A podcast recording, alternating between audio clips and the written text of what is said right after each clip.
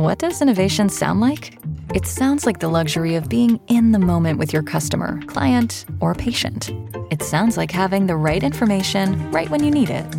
It sounds like being at your best for your customers and your business. Thanks to Hyland's intelligent content solutions that improve digital processes, innovators everywhere are able to do their thing better, whatever that thing is. Now, who doesn't like the sound of that? Hyland, for innovators everywhere, visit hyland.com. Swimsuit? Check. Sunscreen? Check. Phone charger? Check. Don't forget to pack the 5 Hour Energy. It fits great in a pocket or carry on, and the alert feeling will help you arrive ready for anything. Now get 20% off when you use code 5HE Travel at 5hourenergy.com. Expires April 30th. One time use only, not valid with other discounts. Remember, visit 5hourenergy.com and use code 5HE Travel to save 20%.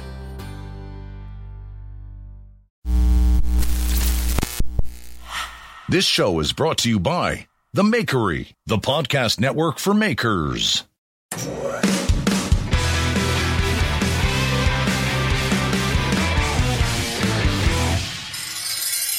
Welcome, one and all, to the Knife Talk podcast, hosted by myself, Craig Lockwood of Chop Knives, Jeff Fader of Fader Knives, and Mareko Maumasi of Maumasi Fire Arts.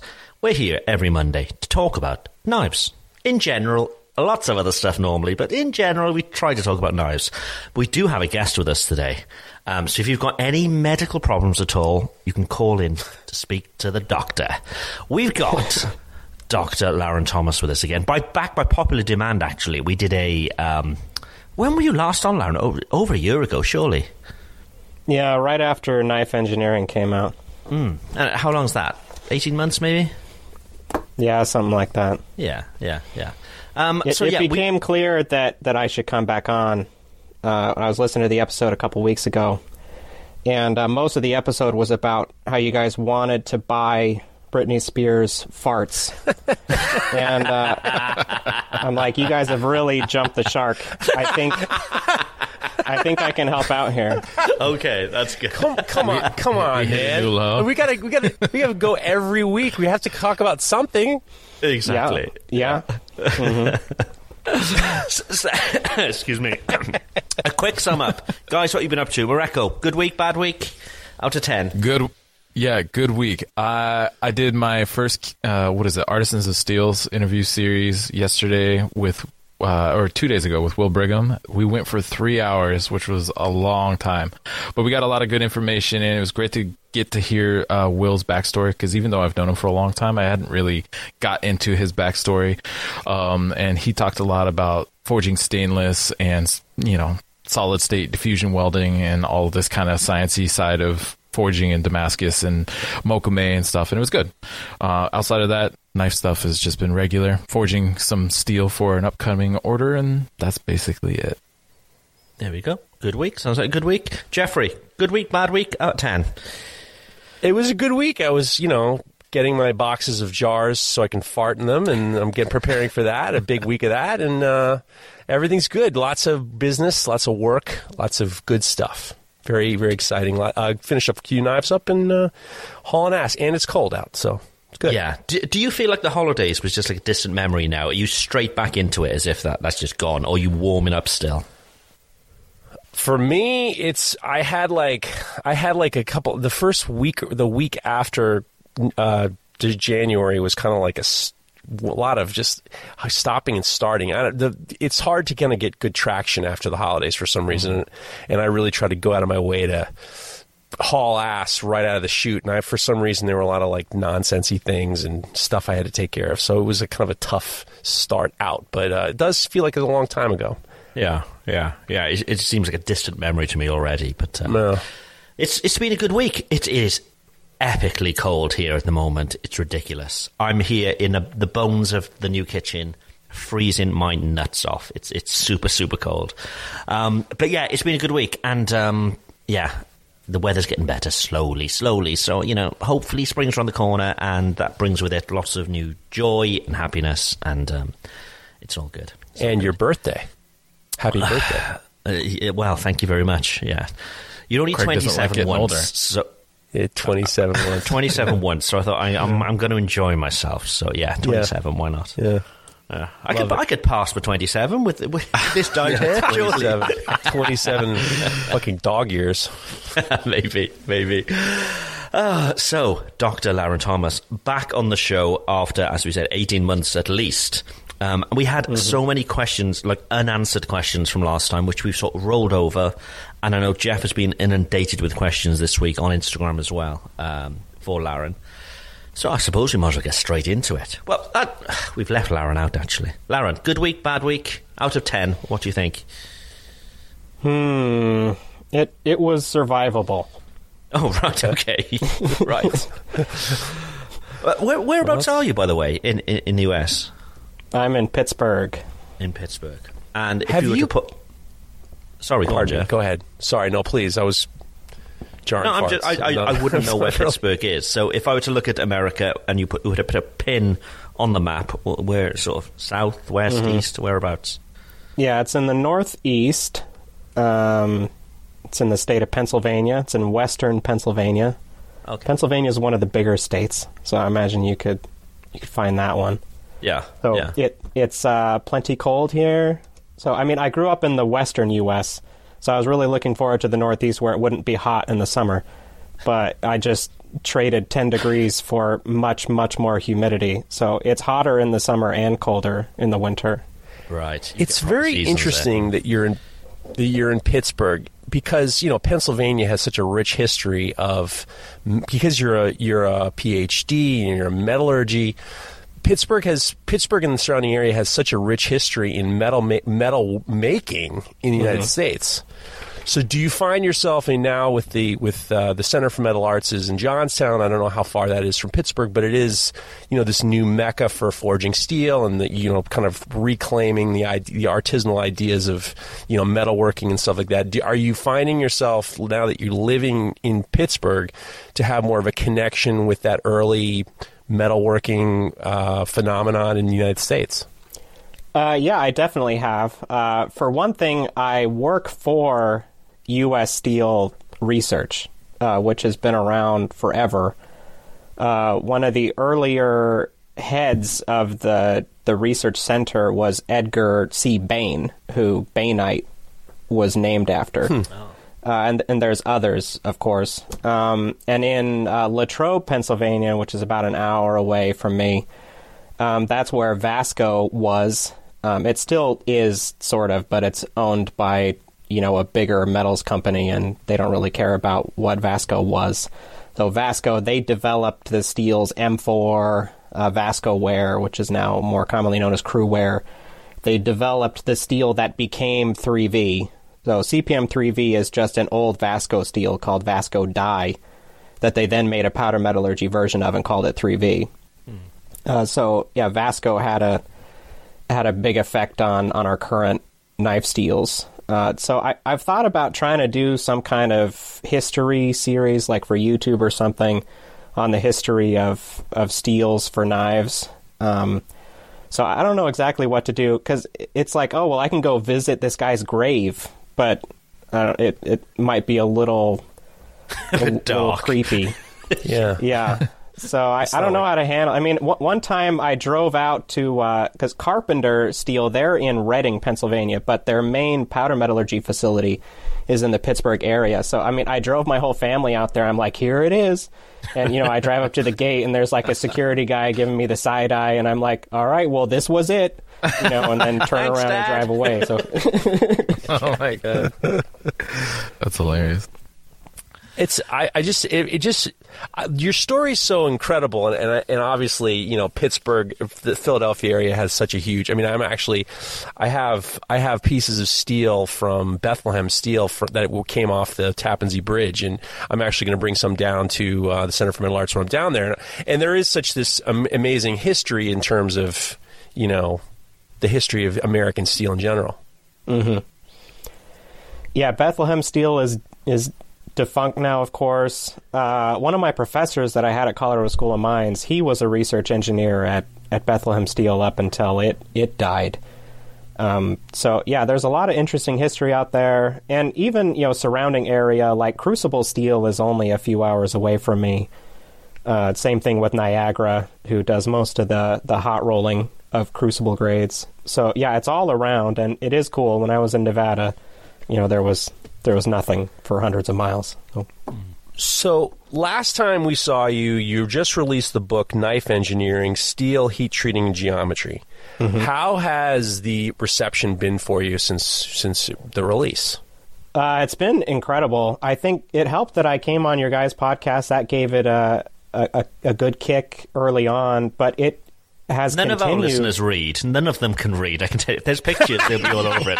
But if it's just reading, maybe we hit the wrong audience. Yeah, there there are lots of pictures in the book. Don't worry. Uh, but yeah, the Hard the book continues to sell. Uh, the Amazon reviews are really high. Uh, I don't know, like four point nine out of five or something. Uh, so you know, there's an occasional review where a guy says that it was it was too deep for him, but in general, It's a stupid thing to say. That is legit. That's not a book problem. Dumb That's a him problem. Yeah, I'm too This dumb too- for this, this book. is too That's smart what for me. well, but We get a they're couple the of those reviews reviews that ourselves for the podcast. Those are the reviews that hurt the most, though, because I mean, the goal with the book is to educate, and you know, I want anyone to be able to read the book, not like, oh, well, you better get smart if you want to read my book. I'm like, if you want to learn, then come read my book, and you will learn. I mean, that's what the promise should be. So I hope everyone can understand it, and most of the reviews say that that that they liked it. So I'll That- focus on them. That dovetails into something very interesting. You have a YouTube channel called Knife Steel Nerds, and I watched some of the videos, and I can tell that you're trying to deliver information, kind of like Mary Poppins style, with a uh, with a spoonful of sugar. You did a video where you're doing the hot ones, and you're eating hot chicken wings and getting questions asked to you. And the Mister Rogers episode, I definitely feel like you're trying, to, you're going out of your way to being like, listen, we can all learn this stuff. It's not that sciency. Yeah, I think you know going to college is really hard, but most of what I know does not require a college degree to understand. Uh, and the reason why I started doing YouTube is just with articles, it's really hard to inject much personality or humor into writing. Um, I try to do it some. I try to, you know, put in a wink and a nod here and there. But even when you do, the personality just isn't there in in written form. And so I my hope in part with YouTube was just you know let let's get a little more personality into this and make it a little more fun than I have b- uh, managed to do in writing. Um, and let people get to know me a little more and also just to do a different medium. I mean, you can learn from from reading, but that's one style, and watching video is another way of consuming similar or sometimes different information. So it just broadens the the audience a little bit. So I'm excited about YouTube. It's really time consuming. I can only imagine. Yeah, they're fun. Those videos are fun. Um, I, yeah, I've seen the two that Jeff sent me this week, and yeah, they had me laughing. So yeah, so well done for that. You you mentioned then about you, you know college degrees and so on. So so what did you study? Was it? I know I'm sure we go into this later in the show about you know your father sort of being in the industry. So was it was it always a case of you were going to be in this industry? Did you study for that? Well, uh, I kind of had a circuitous route because I I was smart in high school, but not like uh, setting any records. I was not number one in my class, and so getting an engineering degree wasn't really at the forefront of my mind. And uh, neither of my parents went to college. You know, my dad he was a blacksmith, so I went to a year of junior college. My dad had some health problems, and I worked for him for a year. Um, I was just sitting around in Panaca, Nevada, around nobody, um, and just that gave me a lot of time to think about what I want to do. And I'd been more and more interested since I was about 16 in in knives and steel and stuff. Uh, and during that year, I'm like, well, why why can't I go and do that? You know, what what's stopping me? Like, what's the worst that, can happen? I I fail out after the first year and decide to do something else. Like, well, you might as well chase what you want to do. Um, and uh, you know, when I put in the work and I put in the time, I could pass those classes with all those smart kids from the suburbs. And uh, then, you know, I'm getting through my bachelor's degree in materials engineering, and I'm looking at my GPA, and I'm like, hey, that's a pretty good GPA. I, I don't know how it turned out so good after those couple of C's I got. Um, but the other classes were good enough. So, you know, I started studying for my GRE. I went to grad school.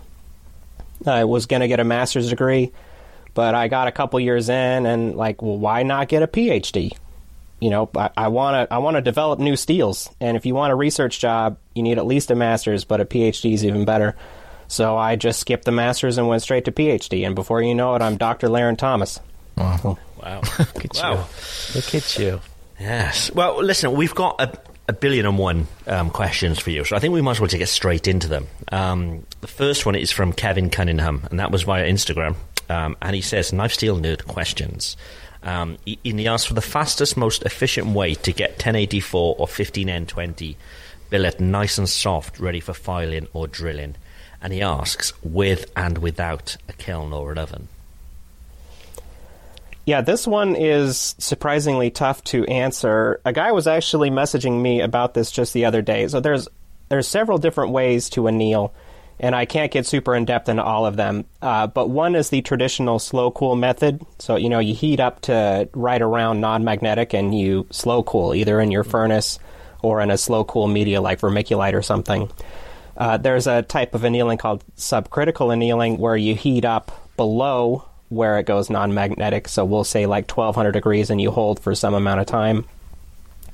And then there's a temper anneal, which is sort of similar, but before you do the 1200 degree hold, you you heat up to non magnetic and quench, so you have martensite. And so it's sort of just like tempering really, really hot so that it gets really soft. Um, and the difficulty with annealing 15 and 20 is that the high nickel in 15 and 20 lowers the temperature at which it will transform. So when you're trying to do a slow cool anneal, uh, with a normal steel, you might start transforming around 1300 degrees. Well, with 15 and 20, that won't happen until another 50 or 100 degrees lower. And the lower it starts transforming, the slower it happens, because uh, as you'd imagine, with higher temperature, things move faster. And so it can be really challenging to anneal 15 and 20. So a slow cool anneal will work, but it's a little more persnickety 15 and 20 is. So you might try a subcritical anneal or temper anneal if you're not happy. But a slow cool anneal can be really quick, where normally with a temper anneal or subcritical anneal, you're talking on the order of hours. But a slow cool anneal, you can actually cool relatively quickly, like in the period of 30 minutes or an hour, and have soft steel. Oh, wow. Okay. I, I want to jump in here actually really quick uh, to clarify because I think what he's asking actually is the combination of 1084 and 15 and 20 in a Damascus billet. So, say he's welded up a bar of Damascus and he wants to cool it in the most efficient way so that it's ready to be cut back up and restacked and all that business. Um, w- would you still use those same approaches, like a slow anneal, a slow cool anneal, or what would you suggest? Yeah, so on, on the subject of 1084 and 15 and 20 being in combination specifically, um, the 1084 isn't annealed that differently from 15 and 20. It's just easier to anneal. Uh, so that's a good point. I was focusing on the 15 and 20 because it is the tougher of the two to anneal. But Okay. if your if your only goal is to cut it, then you know it depends on on how soft it needs to be for cutting. You know, if you're using an abrasive cutoff saw, you don't really need to soften it at all, or at least not very much. So it, it depends on your overall method. If you're using a bandsaw, you know you probably got to get under 40 Rockwell to use it on the bandsaw. Um, and You might even be able to get away with just uh, you know, you got a hot billet and you shove it into vermiculite and let it cool down for 30 minutes or an hour before pulling it out in air, and that might be enough. You know, it depends on your balance between efficiency and how soft you need to get it. If you need to do a full anneal or if you just need to do something a little uh, more quick and dirty. I see. Yeah, because I find when I'm making my Damascus and I'm getting to the point where I want to do like a tiled mosaic, that's when I want to get on the bandsaw and I want it to cut really nice and evenly and clean. And if it's if it's a little bit, I've had this happen where it's a little bit too hard, that bandsaw blade will start to drift off. Um, and I and I'm always trying to cut with a sharp blade uh, or a fresh blade. Um, and so I, I actually come across that issue myself, and so it sounds like that the vermiculite anneal should do the job to to soften the steel sufficiently so that it can be cut on the bandsaw.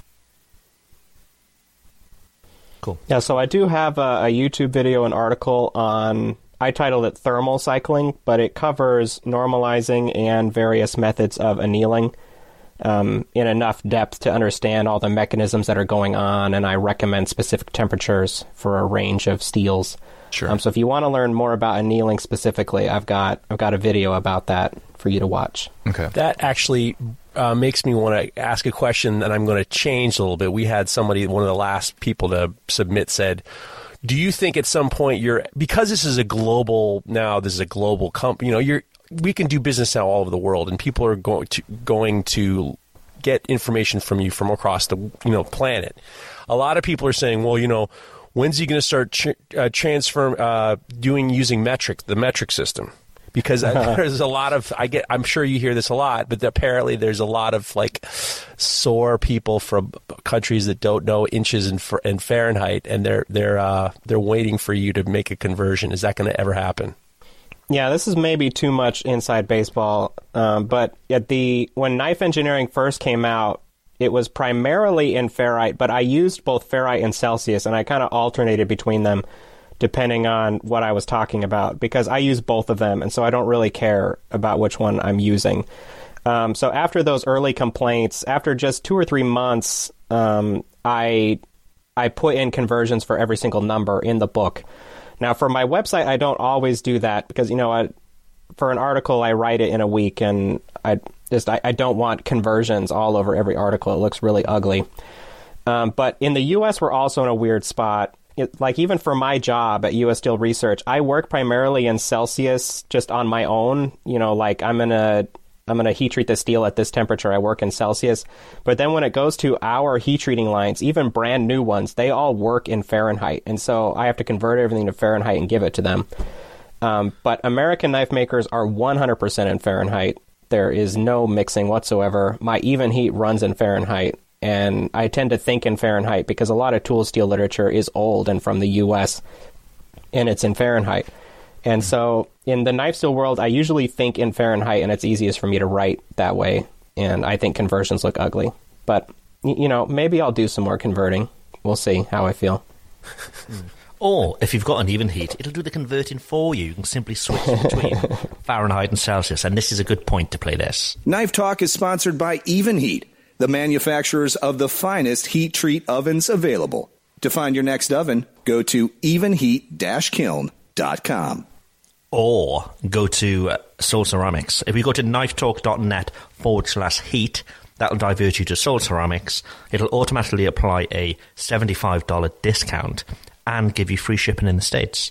So yeah, I'll put that link down in the uh, in the description or wherever you may be listening to this too. But yeah, get yourself seventy five dollars off and free shipping in the states. And if you're not in the states, if you're in Canada, we get lots of messages from people in Canada saying, "What about discounts for us?" Stick with us. Something later on in the show. That was my Canadian accent, by the way. That was good. It was very close to your New York accent.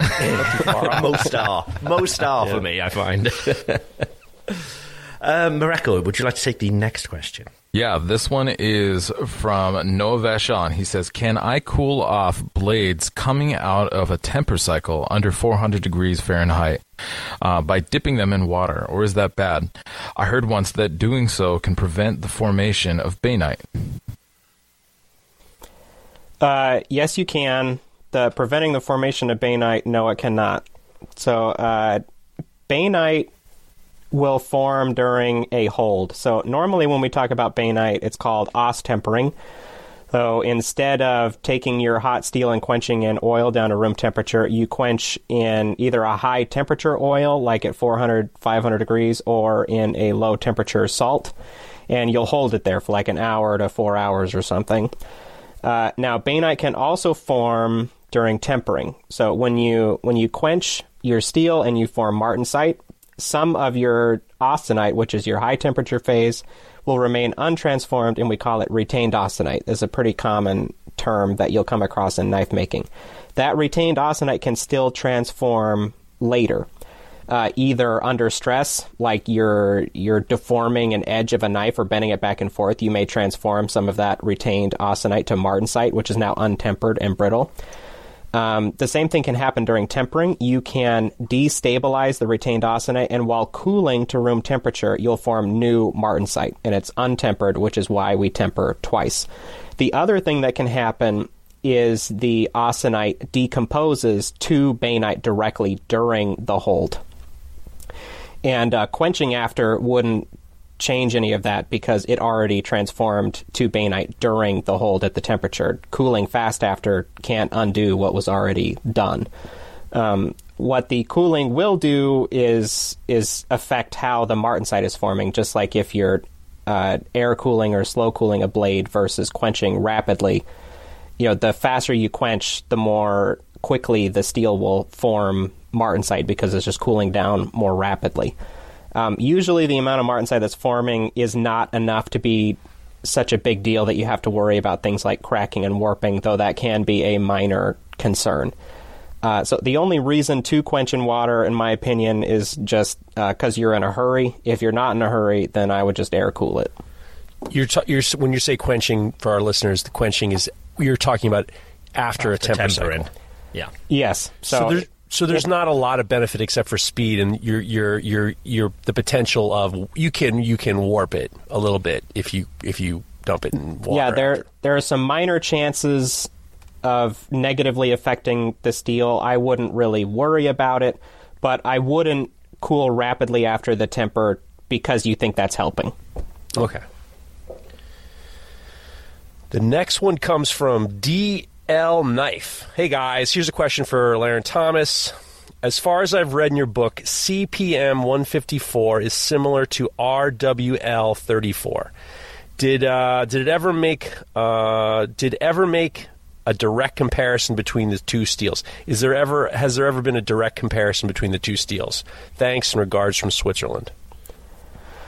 Uh, yeah, RWL34 and CPM154 have identical compositions produced by different companies. So RWL34 is sold by Damasteel, produced at Erasteel, I believe, and CPM154 is, of course, a Crucible product having the CPM branding. Uh, RWL34 came before CPM154, though 154CM uh, came before both of them, and that was a Crucible product. So that's uh, some history that you didn't ask for. Uh, Thank you. Uh, sorry, did you have a question? I was going to go into something, but go ahead. Uh, so, as far as comparing them, I have not directly compared them, but I have compared other uh, powder metallurgy steels of identical composition from different companies because there's advertising from some of these companies, notably Böhler and Uddeholm, which have the same parent company, that they have a superior powder metallurgy process that leads to superior performance. Uh, so I compared uh, 20CV, 204P, M390, and Elmax to each other in terms of impurities in the steel and for toughness and microstructure uh, because part of the claim from Böhler and is that their powder is finer and therefore leads to a finer microstructure and also cleaner, so there's fewer impurities in it, which includes things like oxides and sulfides, which are, are a negative thing in steel. It reduces toughness.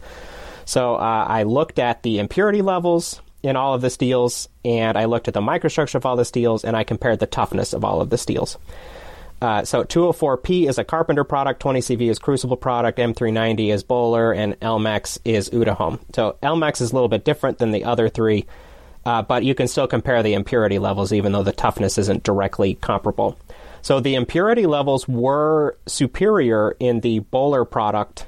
Uh, Crucible was, was number two, and Carpenter was last. Uh, the Uddeholm Elmax was similar to uh, to the Böhler product uh, for oxides. For sulfides, all of them were pretty similar. Um, was actually a little bit worse than the others, but that was probably just chance. Um, comparing the microstructures of them, there's no way in a blind test that any metallurgist could come up with the Böhler product as being the finest one. They look extremely similar. Um, and that's because it's not really the size of the powder that's controlling the microstructure. It's more the processing afterward, at least for this particular steel, because the carbides will coarsen while they're at forging temperature. And so there was no difference in microstructure. And in toughness, I could not measure a difference. Uh, so uh, in general, I wouldn't worry about which one you're getting. And I think some people are assuming, based on the advertising, that, oh, if I get RWL 34 or M390, it's going to have double or 50% the toughness of this inferior product. Um, and when it comes down to actually testing them, I, I can't find a difference between them. You mentioned both hardness and toughness there. So we have a lot of listeners who maybe just been getting into this, and and I, I'd consider myself in that in that group as well. Could you explain to those who don't have your book the difference between hardness and toughness, and how you test for both? Okay, so hardness, um, hardness has a bunch of definitions. That I'll I'll give uh, and not hundred percent accurate description so that it's easier to understand. Um, hardness is a measure of strength, and strength is basically a resistance to permanently deforming. So uh, if you've got a, a paper clip, you know it's pretty easy to deform. You bend it a little bit, and it will stay bent and not return straight. If you had a knife steel that was fully hardened in a paper clip shape, you could bend it, uh, but when you let go, it's going to go back to the same shape because it, it resists permanent deformation. Uh, the reason why it would not resist bending much more is because that's controlled by a different property um, called e. So that's elastic deformation, and that's controlled by the iron-iron bonds and not affected by heat treatment. Um, it becomes easier to bend to bend after you start deforming the paper clip. Once it starts bending, then it's easy because it's deforming. So with our knife steel one, it would start to get pretty pretty difficult to keep bending it. And so in with a knife, this just means that your edge will resist deformation better. So you know you won't when you're you're cutting something tough. Um, dang, I'm mixing my, my terms with toughness in this context now. So you're you're you're cutting something difficult to cut, it's less likely to come up with a mushroomed or, or rolled edge at the end. So that that's the main the main case where hardness comes in. Though hardness will also affect your your wear resistance. So you can also lose sharpness to wear at your edge. Just like when you're going in, you know, sand or abrasive materials, it will abrade away your edge, and higher hardness means higher wear resistance. Okay, so that was a convoluted explanation. Oh, now on to toughness. It was a good So analogy. tough- the paperclip is a good analogy of the springing back. I like that. All right, I hope so. and then uh, toughness is resistance to fracture. So uh, a piece of steel with low toughness will break easily under an impact. So if you think about a piece of steel in a vise and you're going to whack it with a hammer, a brittle piece of steel will snap very easily if we keep geometry equal. And a tough piece of steel will not fracture with the same amount of, of impact. So with uh, knife steels, we're we're trying to find this this golden this golden steel that has really high hardness and really high wear resistance and really high toughness. Unfortunately, uh, life is not so simple, and when you increase hardness and wear resistance, you're almost always decreasing your toughness. So there's a balance there. One thing powder metallurgy does is allow you to keep the microstructure fine even when you're adding more elements. Um, so, you know, you add more elements like vanadium for higher wear resistance, and in a conventional steel, your vanadium carbide that's giving you the wear resistance, they get really big because they're in this giant ingot that solidifies very slowly, and it grows these big carbides that aren't fully broken up in forging. But with powder metallurgy, they rapidly solidify the steel into a tiny powder, and the carbide stays small, so you can get a better balance of toughness and wear resistance in a powder metallurgy steel. Got you. Okay, well, I've got a follow up question to that. So, um, s- would you prefer a, a a smooth or a crunchy peanut butter? uh, smooth peanut butter would be There my we go. I- preference. Oh, I'm going to pepper this show with just light questions just to keep people on track Yeah. because we could be going down some rabbit holes here. So I'm just going to Oh, I you were just pepper it with lightness. jarring some farts. I Exactly, actually have a, exactly. I have a question talking about steels. You know, you just I know you uh, you just released your new steel MagnaCut. Um, can we t- can you talk about how you came up with that? And it's very exciting because you know I saw I was talking to you beforehand. Uh, I know Montana Knife Company is releasing a whole set of knives using MagnaCut, and I think you were mentioning Spyderco is using going to use MagnaCut. Can you talk a little bit about MagnaCut? Yeah. So, you know, I got my PhD in metallurgy in large part because I was very interested in steel design. And uh, one of the early things that got me really excited was the release of S30V. And uh, S30V was being marketed as a steel made just for knives, and I got to talk to the crucible metallurgist who worked on it, and it was just really cool and exciting. I'm like, wow, maybe someday I can work on something like that. Um, and so, you know, I became a professional metallurgist, and I understand the process of designing steels, and I've got some cool tools to work with to uh, model certain behavior of steels. Uh, but when I'm plugging in different things into my, my modeling tools and trying to figure out, I'm like, I just don't see a way to improve on these current products that we already have. You know, S30V is pretty well balanced. They did a pretty good job with that. But there's this old tension between carbon steel and stainless steel, and there's these different camps, and they're trying to promote one versus the other. And uh, a lot of that comes down to bladesmiths versus stock removal guys. And back in the day, it's all like simple carbon steels like 1095 and 52100 versus uh, pretty pretty coarse stainless steels with much different properties like 440C and 154CM. So you can almost see why there's a debate there, just because they're so different. But when it comes to tool steels, there there are certain products like CPM CruWear and CPM 4V and CPM M4 They've got really high levels of both wear resistance and toughness that the stainless knife seals are really not matching. So if you want the the wear resistance levels of a CPM M4, you've got to have half the toughness or even less to have the stainless version. And uh, so it, it, it's frustrating when you've got to accept these trade offs in the knife world. And uh, so I'm I'm looking at this like how can we make a stainless get the properties of these super sweet powder metallurgy tool steels that have this really high toughness and wear resistance at the same time.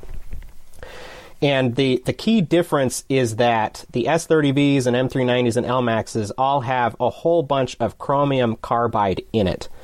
And uh, even though the powder metallurgy process keeps the carbide small, like I was saying earlier with the M390 comparison, the carbides will grow during the forging process, and there's not really much they can do to prevent that from happening. And so those chromium carbides get bigger than the than the vanadium carbides, and they really drop the toughness. And they're also softer than the vanadium carbide, and so you have to add a lot more of the chromium carbide to get the same level of wear resistance. And those carbides are brittle and reduce toughness. Uh, so all of that to say, I, I tried to figure out how to design a stainless steel that eliminates chromium carbide from the microstructure so that we only have vanadium carbides and niobium carbides, which is how they get such good properties in the CPM 4V, for example. So I, uh, I, I played around with some ideas and I, I realized that one of the big innovations that was made by Crucible in the 90s is that they dropped the chromium content of stainless steels. So before we had 440C with like 17% chromium, and same thing with S60V and Elmax and M390. Those are all like uh, 80s era steels. In the 90s, Crucible looked at reducing the chromium content, and that reduced the amount of chromium carbide and improved overall properties. And so I uh, said, why can't we just reduce the chromium even further?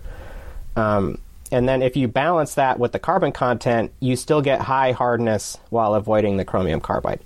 So this is a pretty technical explanation, but in the end, I had to go to Crucible and convince them that I knew what I was doing and that the composition would do what I'm saying it is, and that they would have a true competitive advantage um, making this new steel. And uh, you know, they they grilled me and and asked me a bunch of questions to see if I knew what I was talking about. I passed the test, and eventually, yeah, it, it's uh, you know, it's not easy when when you're talking to the metallurgist that's been there for 30 years and you're like, "Hi, I'm Larrin. I've been working in the industry for 5 years and I've got a really good idea." Um, you know, he's like, "All right, whippersnapper, what do you know about this?" You know, and you know, but try from to New York too. it's not a New York thing. It's a whippersnapper. Come on, man. No, the accent. The accent I was talking. Oh, okay. Right. Uh, so they're yeah, grilling they- you. They are from they are from New York. Yes, that is true. Ah, yeah, I could tell. I could tell. Yeah. Not not New York City though. So don't don't get confused. okay. I, I, I'm not that accurate. Okay. I, I, I, could, I could, so I'm they made steel over here. yeah, they they made this deal and uh, we tested it, and guess what? I know what I'm doing, and I did exactly what I said it was going to do. And uh, it's got a better toughness, wear resistance balance than any other available powder metallurgy stainless. And uh, the big surprise actually was that the corrosion resistance was much higher than I predicted. So I was wrong in one area, and that's that the corrosion resistance was a lot better than I said it was going to be. Um, and so uh, Spyderco has has announced that they're going to make one of their salt line knives in MagnaCut, which surprised me because I said that the steel was just a small notch below that kind of corrosion resistance. I said it can handle some limited exposure to salt water, but I wouldn't leave it in salt water. But Spyderco says that they they tested it and they're like, this did just as good as our our other salt line steels, and so we're going to put it in a, a salt line, which is what they recommend for saltwater um, type knives. So that was one happy surprise. And you had said I watched one video where you were talking about the, the, the how you came up with the name MagnaCut. Can you talk about that a little bit?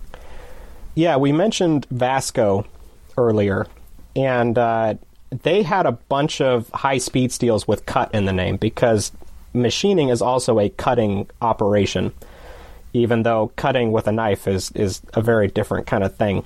And uh, so they they had one steel in particular called Hypercut, which was the first 70 Rockwell C um, tool steel ever made. Was another one of their innovations. And I'm like, man, Hypercut, that's a sweet name. And so I'm telling Crucible, like, we got to call this thing Hypercut. Hypercut's the name. And they're like, eh, we're talking to the lawyers, and that that name's not going to fly. Like it, it's been it's been trademarked a, a hundred times, and we're not going to get around those. So I had to go to the drawing board and put every word I could think of in front of cut. Um, and we came up with magna, which is just a Latin word meaning meaning like great or, or awesome or something. So, uh, yeah, Magna Cut. So it's a it's a nod to to Vasco, which again was a very influential company, which I try to take inspiration from. Um, cut, of course, because it's a, a knife steel, and we got Magna Cut. Where can you get MagnaCut? Uh, you can get it at a few different places. Ultimately, it comes from Crucible through Niagara. So Niagara is the the, dis- the they hot roll and anneal the steel and do distribution, but they will distribute to smaller suppliers, um, which includes SB Specialty Metals, uh, Pops Knife Supply, Alpha Knife Supply. So they can get you individual bars.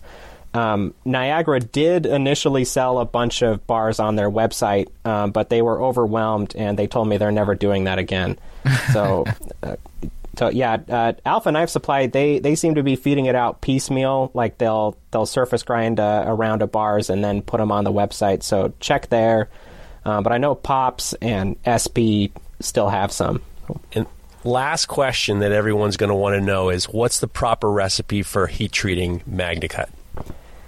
Yeah, I've got uh, on my website. There's one main article for CPM MagnaCut, and I go through all of the different experiments I did, like on toughness and edge retention and corrosion resistance, to come up with the recommended heat treatment. The general recipe for someone who doesn't know what they're doing, um, or knows what they're doing uh, and doesn't want to modify, is 2050 Fahrenheit. There you go, Celsius fans. Uh, for for 20 minutes, you plate quench, do cryo or your freezer, whatever your coldest treatment available is, and temper at 350. So that that's the the foolproof heat treatment. If you want to go harder, you can look at the data sheet and uh, go higher in austenitizing temperature and get get some more hardness. Right. I have a question about stainlessness because I feel like in my my experience trying to learn and understand metallurgy around just knives and stuff, it seems like a lot of people agree that uh, for a steel to be considered a stainless, it has to have 12% carbon by weight. Uh, or sorry, uh, chromium by weight. But on the MagnaCut, you I mean, you were talking. It's it's has great uh, stain resistance characteristics, but its chromium content is. oh, I'm looking on your website. It says 10.7. So how is it that that that is performing so well, even though it has much lower chromium content, like you were ta- discussing earlier? Uh, is something else taking up, or I guess, eh, creating a freedom of availability for that chromium to do its job, or and how does that vary versus other steels with higher? Like some of these have like seventeen percent uh, chromium content. Yeah, yeah. Again, there's like five different things I need to say, and I'm going to forget three of them. Okay. Uh, but uh, with a conventional low carbon stainless, like they just use in frying pans and you know just uh, long walls or whatever, those those are all really low carbon, and so basically all of the chromium in the steel is freely available in solution, uh, so that at the surface it can form a continuous chromium oxide layer, So sorry, which is what quick. prevents rust. So when you Mm-hmm. say they're free in solution, you mean they're not tied up in carbides with with the uh, Yes. with the carbon. Okay. Yes, exactly. So when when the chrome when there's carbon in the steel, it will want to form chromium carbides. Uh, you know, especially when you've got 18% chromium in there. There's just so much of it. If there's any carbon, it's going to want to form chromium carbides as opposed to like an iron carbide, because there's so much chromium that it will want to form carbides more than the iron. If we uh, explain things in terms of what steel wants, which of course is it's not, uh, we're anthropomorphizing it, but you, you get it Yes. with uh, knife steels, they might also have high chromium like those low carbon steels, like 17, 18%.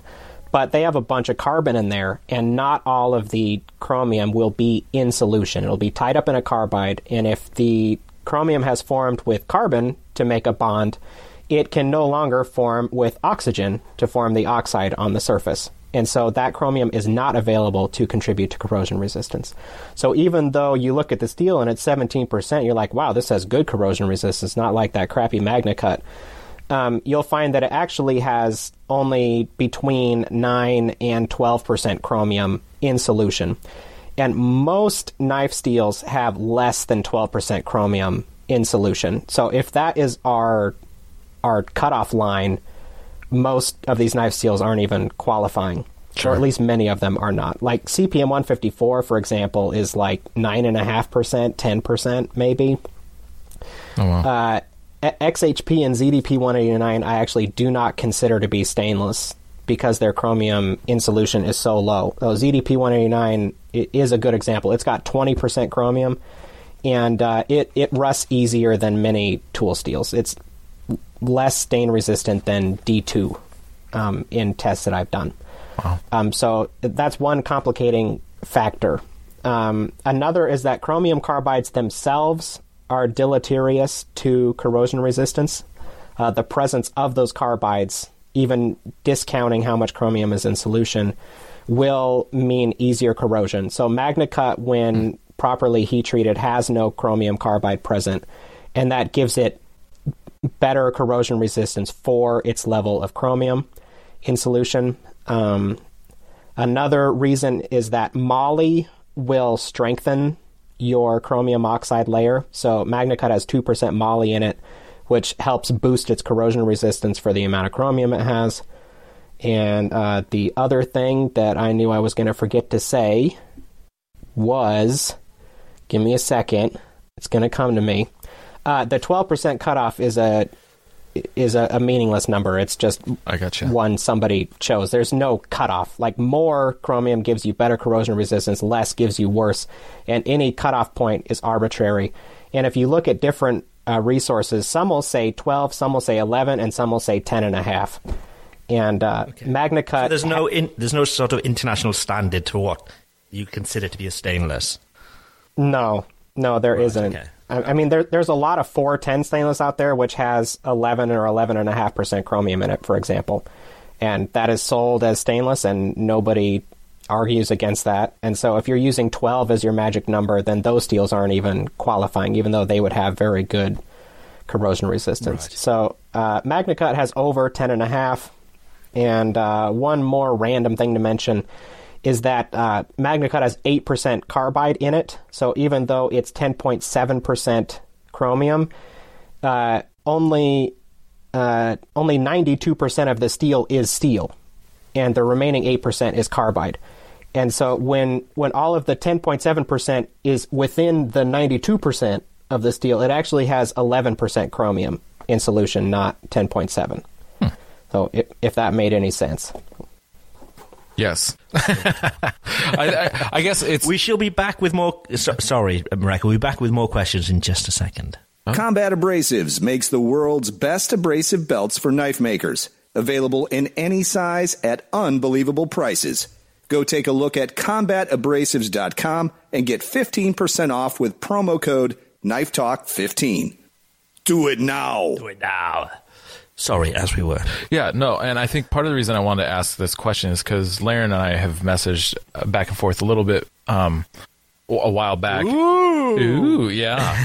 and I, I guess I, I was one of those people because of my lack of understanding of chromium and, and stainlessness. Um, I thought the more chromium, the better. But thinking about it as what chromium is free to act as a stainless agent versus what's tied up in carbide is is I guess a better way to think of things. Because even though it like you were just saying even though it has a maybe it has a ton of uh, chromium in it if a lot of that is tied up in carbides it's not doing its job to make that steel more stain resistance and like you said I didn't I which I didn't even know is that when there is more chrome carbide in the uh, present in the material it actually is causing rusting and and uh, yeah, those kind of issues. Yeah, unfortunately, you can't just look at the composition and say like, okay, Sure. this one's going to have high corrosion resistance, and this one's going to be bad. You know, just looking at the chromium content. So, you know, you have to do actual uh, corrosion testing to see what's going to do better than what, and that can also be affected by your surface finish and how you heat treated it. So, yeah, I, I wish there was an easy way. I do have knife steel ratings um, on my website, so you can see what I think based on my my testing and modeling of steels that I can't test um, for a corrosion resistance rating, and, and that that's freely available both in, in my book and, and on the website, and in that Mister Rogers video that we mentioned, that's a knife steel ratings video. Shall we get back to some more questions? Shall we? Um, Gnarly Knife Co.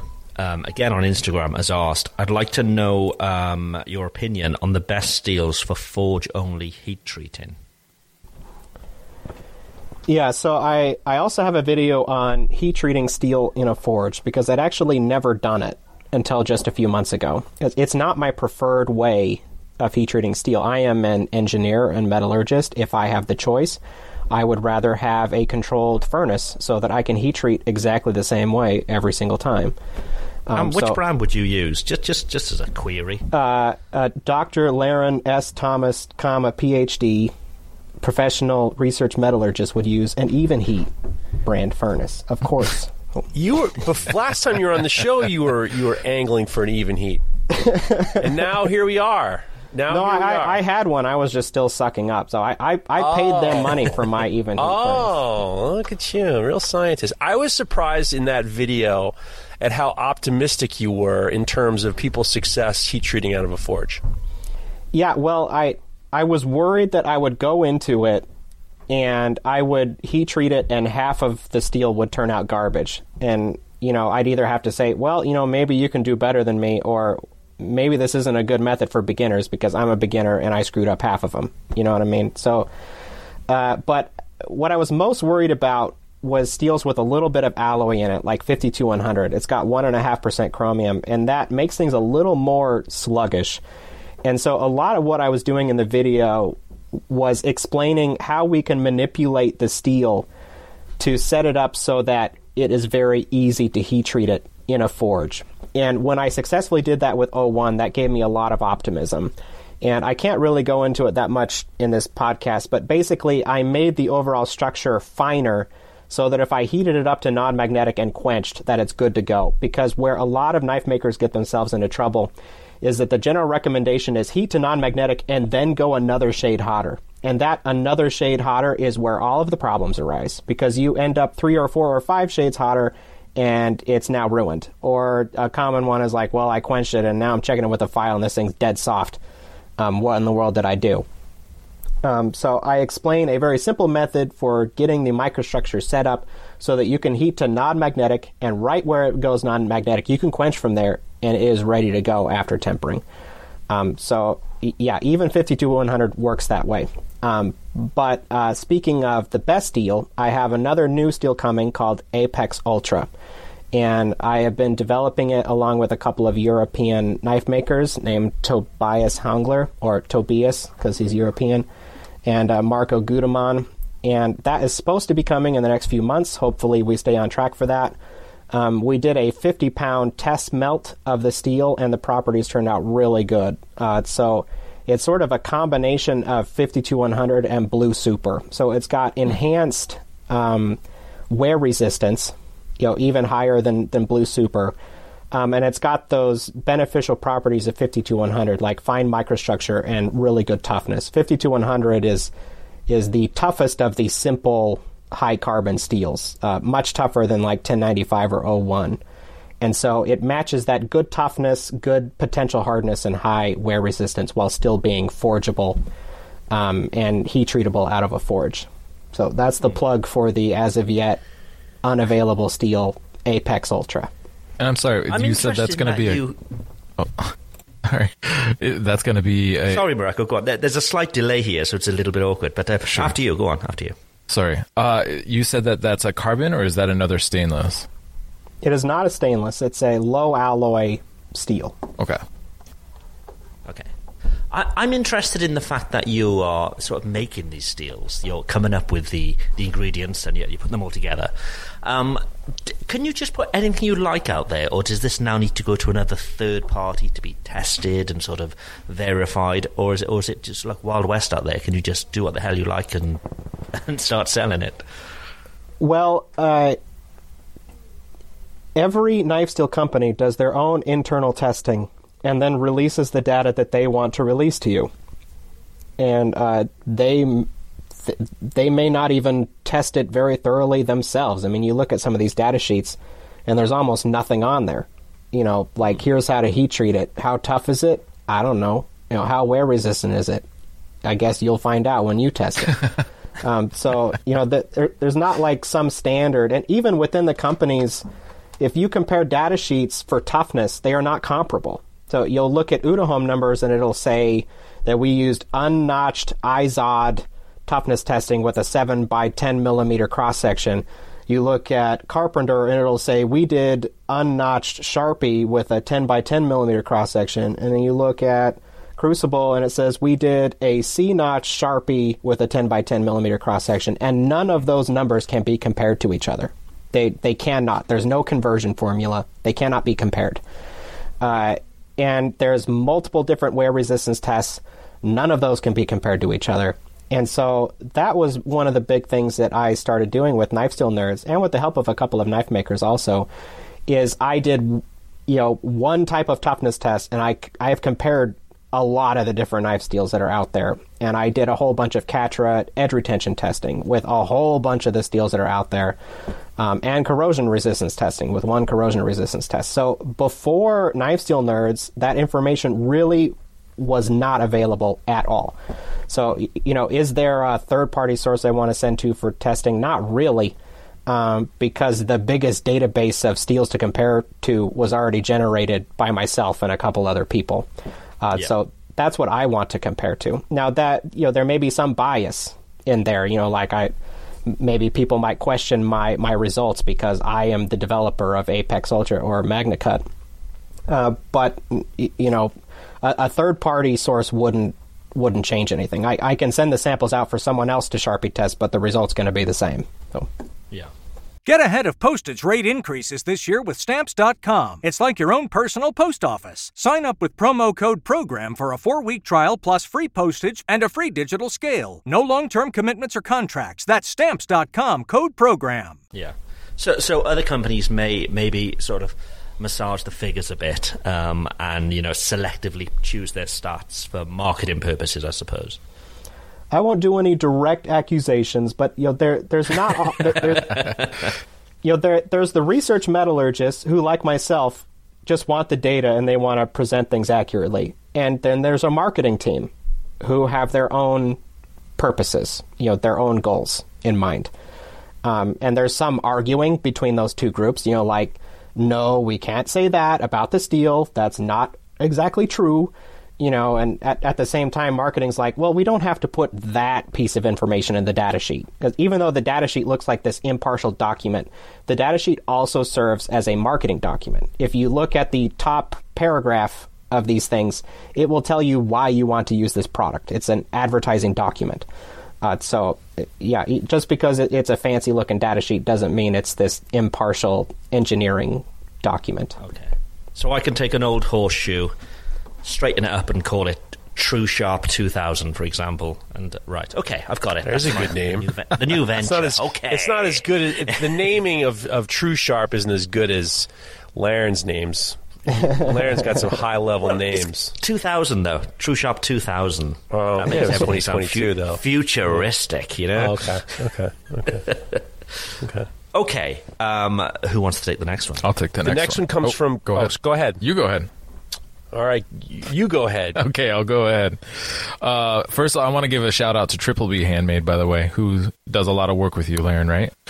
Uh, he he's, he's yeah, a we are super guy. buds, and he he ground all of the uh, CATRA knives that I, I tested. That was over fifty blades Yeah, that we tested. So yeah, he's he's been a, a, a big part of Knife Steel Nerds. Oh yeah. All right. This next one is from Cotillier. Uh, I, th- I don't know if I said that right. Dot D. Uh, hi, this is for Larrin. I would love to have your thoughts on the so-called spicy white 26C3. Is it worth the change from 1095 to 26C3 for 26C3 uh, for kitchen knives? Thanks.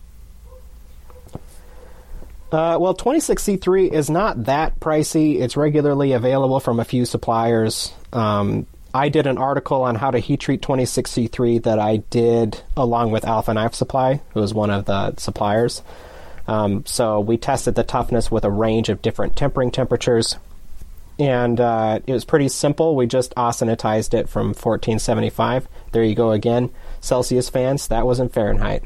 And uh, then we, we and that was just from the uh, you know from the as received condition and we tested the toughness and it was better than the the 1095 that I had tested. Now maybe a certain supplier of 1095 you know might do a better job and have higher toughness 1095.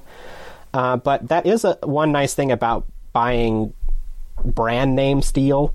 You know, 1095 can come from anywhere.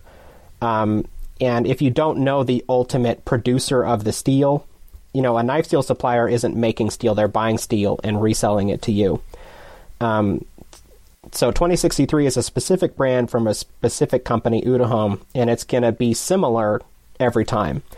Uh, so that's one benefit. The steel is also very clean. So a lot of those things that they advertise about white steel um, from Japan is that it has high purity levels, so low uh, impurities like phosphorus, sulfur, and oxygen. And 26C3 also has very good purity levels, and it's got a little more carbide in it for a little more kick than than 1095. Um, and it's got a little bit of brand recognition in the custom kitchen knife market.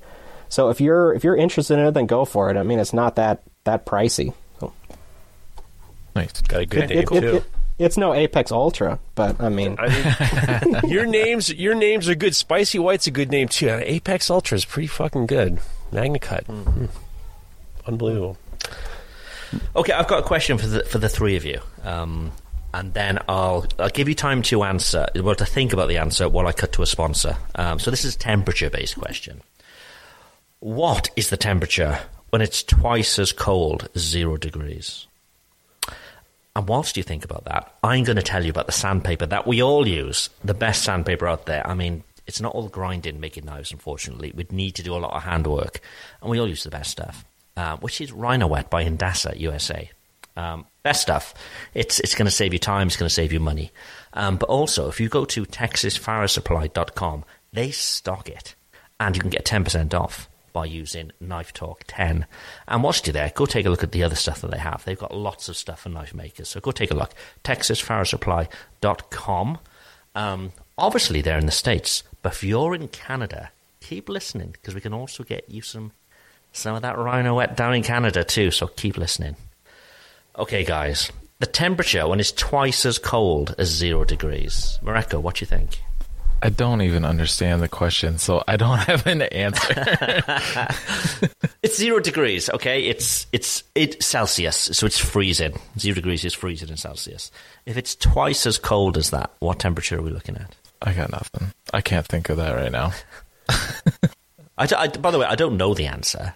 Oh well, then for Christ's sakes, I mean, it's It's like, like- it sounds like I mean, I some was weird gonna say riddle. Contemplate something to I was- contemplate while we talk Oh. about our sponsors. That's oh, all. Come on. Oh, okay. So this is. A, I was going to say negative sixty-four, but I mean, maybe I'm not thinking it correctly. That would be Fahrenheit, then I assume. I mean, I don't fucking know. What the f- Larrin, w- would you have a, an insight into how we could even answer this question?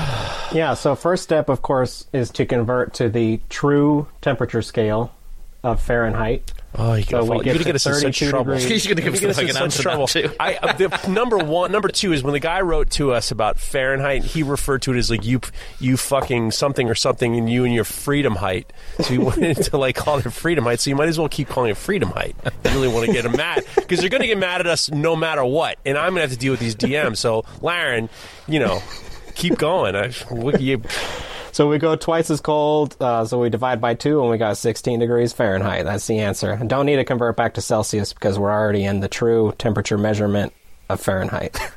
look at you. There you. we go. Look at you. True Temp 2000 is the official scale for temperatures. Okay. Um, the next question is from Paul Charbonneau. Um, a question for Larrin. Um, from what I understand, the reason for wrapping a stainless steel blade while performing a heat treatment is to avoid excess uh, scale buildup. But if you still intend to do a majority of grinding post heat treat, can you skip this step? Uh, love the show. Thanks as always, uh, Paul. yeah, the, the Stainless problem is. blades. Yeah, with, with stainless steels and tool steels where you're at 1850 Fahrenheit plus, I'll convert for you. That's 1,000 degrees Celsius. Uh, the, the decarb really happens faster than you would like, and it's not just the scale that forms on it, it's really the decarburized layer underneath the scale that's going to give you issues. So scale and decarb are not the same thing. Scale is the the black scaly stuff on top that you can grind away pretty easily usually. And underneath that you will have something that looks like plain old steel. Like it should be able to harden just fine, but it will not. It has no carbon in it.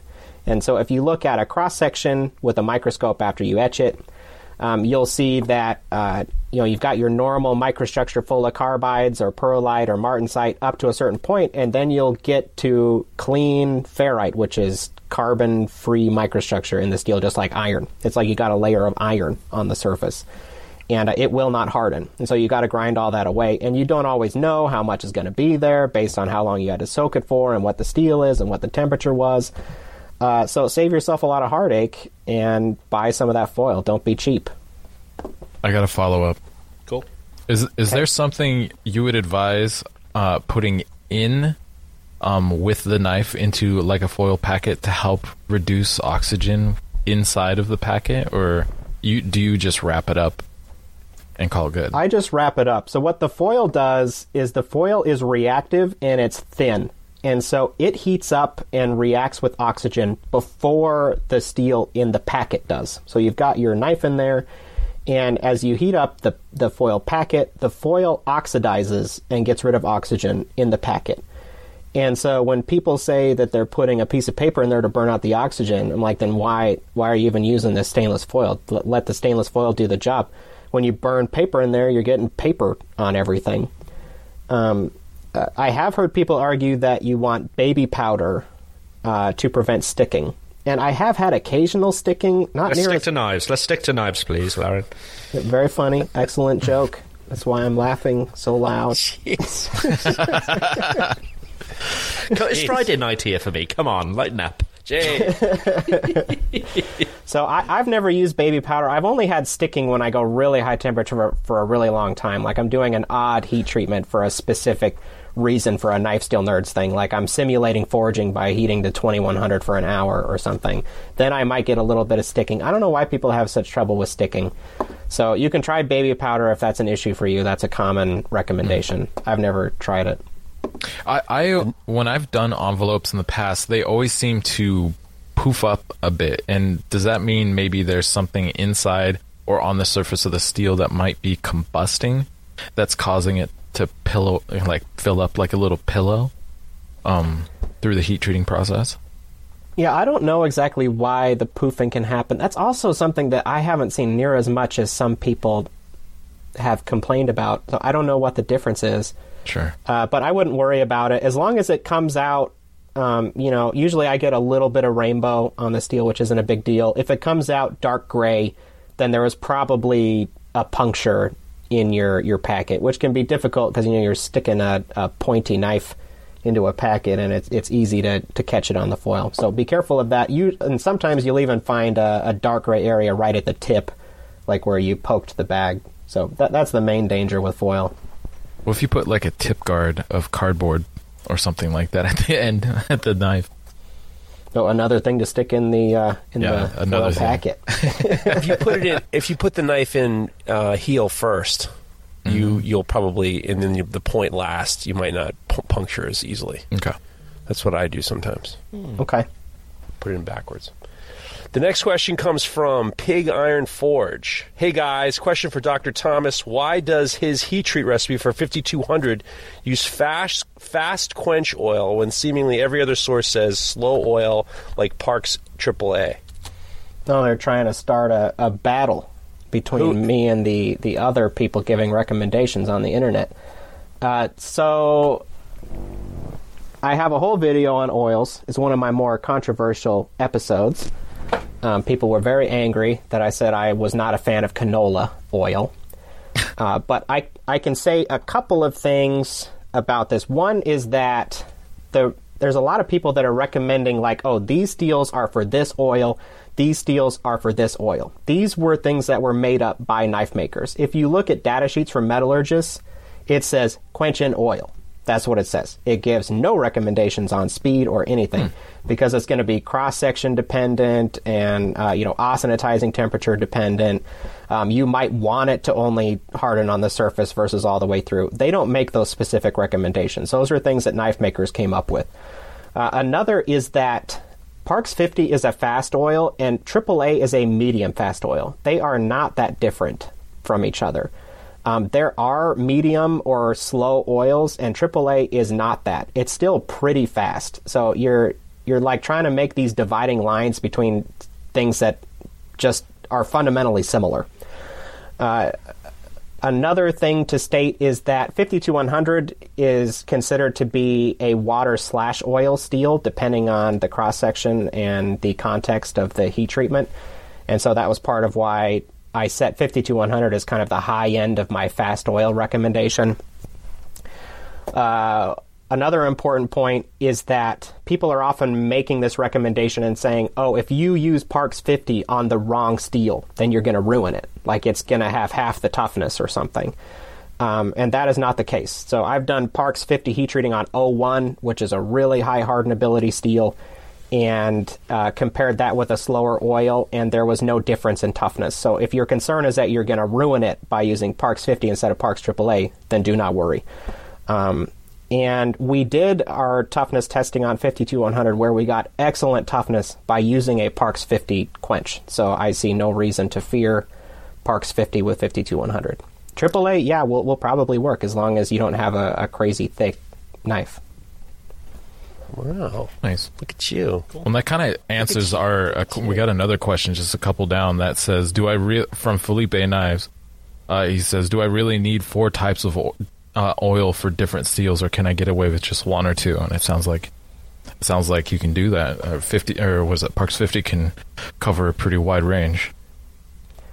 Yeah, yeah. If you buy one oil, get Parks 50. If you add a second oil, then get a medium oil of some kind. Um, like uh, Quench Fast is pretty easy to get. I think that's the a the one name. that they call a fast oil from McMaster Carr. So that's another one you can get. But yeah, a fast oil can do everything. A medium oil cannot do everything. So I'd always say start with the fast one. The reason to use a slower oil is just it can reduce your chance of warping. Um, so if it can be cooled slower, sometimes there are benefits to doing that. But as long as you're not experiencing bad warping, there's, you know, the Parks 50 is going to be fine. Yeah, yeah. Okay, PC twelve twenty one. Um, I'm not sure if he's really a policeman, but um, PC1221 says, Question for the show. MagnaCut sounds brilliant, but when will it likely become available here in the UK? Um, he says, Thanks, that's Pete. Yeah, Do you la- know if there's any any retailers in, in the UK selling MagnaCut? last I heard, there were not any yet. Um, and from what I was hearing, it was going to be going to Europe and the UK uh, when there was more availability. That initial popularity was very high, and so they were they were filling orders in the U.S. market before going to Europe. So I don't know when that's going to happen. It might be possible to import from one of those suppliers that I mentioned. Um, so I know that Niagara has done some orders that were were large enough to Europe, but yeah, I mean we're still in the, the early rollout stage, and I'm not in charge of all of those things, so I, I definitely can't give any specific dates. So I have a I have a personal question. Because you kind of Yogurt. create Put yogurt on it. relax, just relax, Junior. because you created uh, MagnaCut, He's not that kind of doctor. would you calm down? Jesus Christ. Jesus. I was going to say, because you created MagnaCut, do you get a piece of the back end, or you, did you work something out, or Yeah, so uh, th- you know there are a, a range of different ways I could have attempted to sell MagnaCut. One is that I could try to to get it produced myself, uh, meaning I contact the steel company and I say I want this to be my product made by you. Will you make it? Um, and then I just pay all of that out of pocket. I get it shipped to my house or a, a separate warehouse, and I'm shipping this out of my house. Uh, that is not the route that I took. Um, I went to Crucible in Niagara and said, I want this to be a Crucible Niagara product, marketed just like any other CPM steel. Um, and then I negotiated a royalty agreement for sales of the, the steel. And so they they found that to be uh, you know a good idea. So if this deal is successful, then we all make money. If it's a failure, then uh, I don't make any money. So Yeah. But they handle distribution and all that kind of stuff. yeah, and I, I don't want to handle all of that. I am not a like salesperson. yeah, I do enough customer service as it is.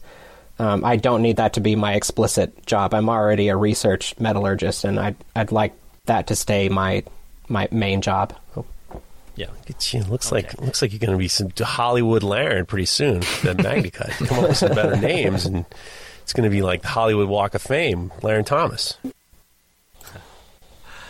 Okay, Canucks. This is the moment you've all been waiting for. Is, first of all, can I just say, is, is that offensive to Canadians, Canucks? I don't That's think it's they call can, I don't themselves. think it's called Canucks. I don't even I've never even heard of Canucks. Canucks. I'll call them Canucks now. All those Canucks from Canada. Right. Um, we've had lots and lots of people asking if we can get discounts uh, for you guys. Well, now you can. If you go to Maritime Knife Supply, um, and you buy, I mean, they, they stock combat, they're a reseller of combat belts, combat abrasives. If you buy 10 packs from them, you're going to get 10% off. Um, and obviously, they ship through throughout Canada, Canada. Um, so you know, there's no extra, you know, extra charges and all the rest of it there. But they sell all sorts of stuff. It's the one-stop shop for knife makers. Um, steel, belts, handle materials. They do it all. So yeah, MaritimeKnifeSupply.com. Go follow them on Instagram as well, and I'm sure they'll be putting deals up there for you guys as well. And I'll make sure I put that link down in the uh, in the description as well for you. Nice. There you go, Canucks. Go crazy. here's your first. Here's your first ad read for the Canucks. for the Canucks of Canada. Jeez Louise. Where All were right. we? We're at Nick we were at uh, Nick Edwards. Should I take it? Please. if if I wanted to make uh sorry uh, so this is from Nick Edwards if I wanted to make Sanmai with stainless 316 or 304 because that's what I can get what would you recommend for high carbon core uh, thank you very much happy new year to you all Nick so Wh- one of the big problems with laminating stainless on a, a low alloy steel core is that the steels do not change size in the same way during the heat treatment process. So, uh, let's say we've got 52100 with no Sanmai sides. You are heating it up, and as steel gets hotter, it gets bigger. You may not notice this by the naked eye, but if you had some some fine calipers, you would see that the steel, in fact, becomes larger as it becomes hotter. Then it transforms to austenite. That's when it becomes non magnetic. Austenite is a denser phase than the low temperature martensite or ferrite. And so the steel then shrinks. Then you quench the steel. While it's cooling down, it is shrinking because it's getting colder. And then when it transforms to martensite at low temperature, it grows because martensite is bigger, it's less dense. So there's all of these size changes happening. In your austenitic steel, it will not be forming martensite during the quench. And so your core steel ends up growing and stretching on those uh, Sanmai sides. And that is why, part of why it can be very easy to split a Sanmai blade during quenching. Uh, even more so when you then go into cryo to form even more martensite. You'll build up enough stress that you'll get splits. And uh, so those austenitic stainlesses, 316, 304, whatever was mentioned, they don't form martensite at all during quenching, and they may be bad choices. You might be able to get away with it. The other issue is they're also dead soft.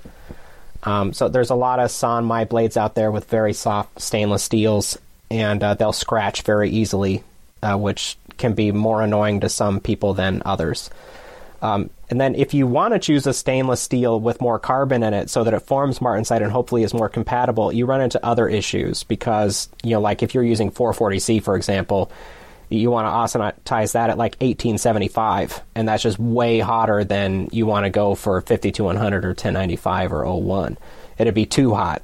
And so you wouldn't really be, it, it wouldn't be changing size at the same rate because it would have so much less carbon in solution for the right temperature of the core steel. Uh, so yeah, there there's I think this is an area where there's not a lot of information out there. Um, and I can't even share everything I know because my dad has experimented a lot with these steels and I can't share his proprietary information. Uh, but yeah, getting a stainless steel that can be austenitized at a low temperature for your core steel um, while also not splitting is a challenge. So it, it's not easy. Hmm, okay. Um, where are we? Griffith handmade knives. a question for Larrin. Um, you can use fast quench oil on steels with high hardenability, yet some knife makers still go with slow. 80CrV2 is one of those steels that splits the community on what oil to, on what oil to use. Um, and he says, "Can you clear this up for us?" Kind of already did. Yeah, I, yeah, I, I, I think this ties in a lot with the previous question. I, I, yeah. I don't need to say too much specifically about 80CrV2. It's in a similar range to 52100 in terms of hardenability. Okay, okay, that'll do. Okay, I'll go straight to the next one then. Tim Fisher. Um, hey guys, I'd love to ask Dr. Larrin how precise I need to be when heat treating and how much small differences will affect my results. For example, if the directions say to um, austenize a stainless at 1037 Celsius, but I hit 1030 or 1036 or 1040, how much will the uh, results vary? Yeah, so if we stick with that example and don't generalize, um, any process or furnace is going to have some variation within it. Uh, so, mm. you know, if you're putting the steel in the furnace and uh, you know you had it set for 1037 Celsius. You open the door, it drops down to 1010 Celsius. You put in the knife, and it uh, overshoots up to 1047 and comes back down to 1032, and you know it's going to fluctuate. And it, it, nothing in life is perfect. Uh, so usually, you know, plus or minus, we'll say 10 degrees Celsius is probably acceptable. Um, th- this is one area where sometimes people also misunderstand um, they'll go to outside heat treaters because they think their furnaces are so much better, so much more precise than the home furnace. Mm.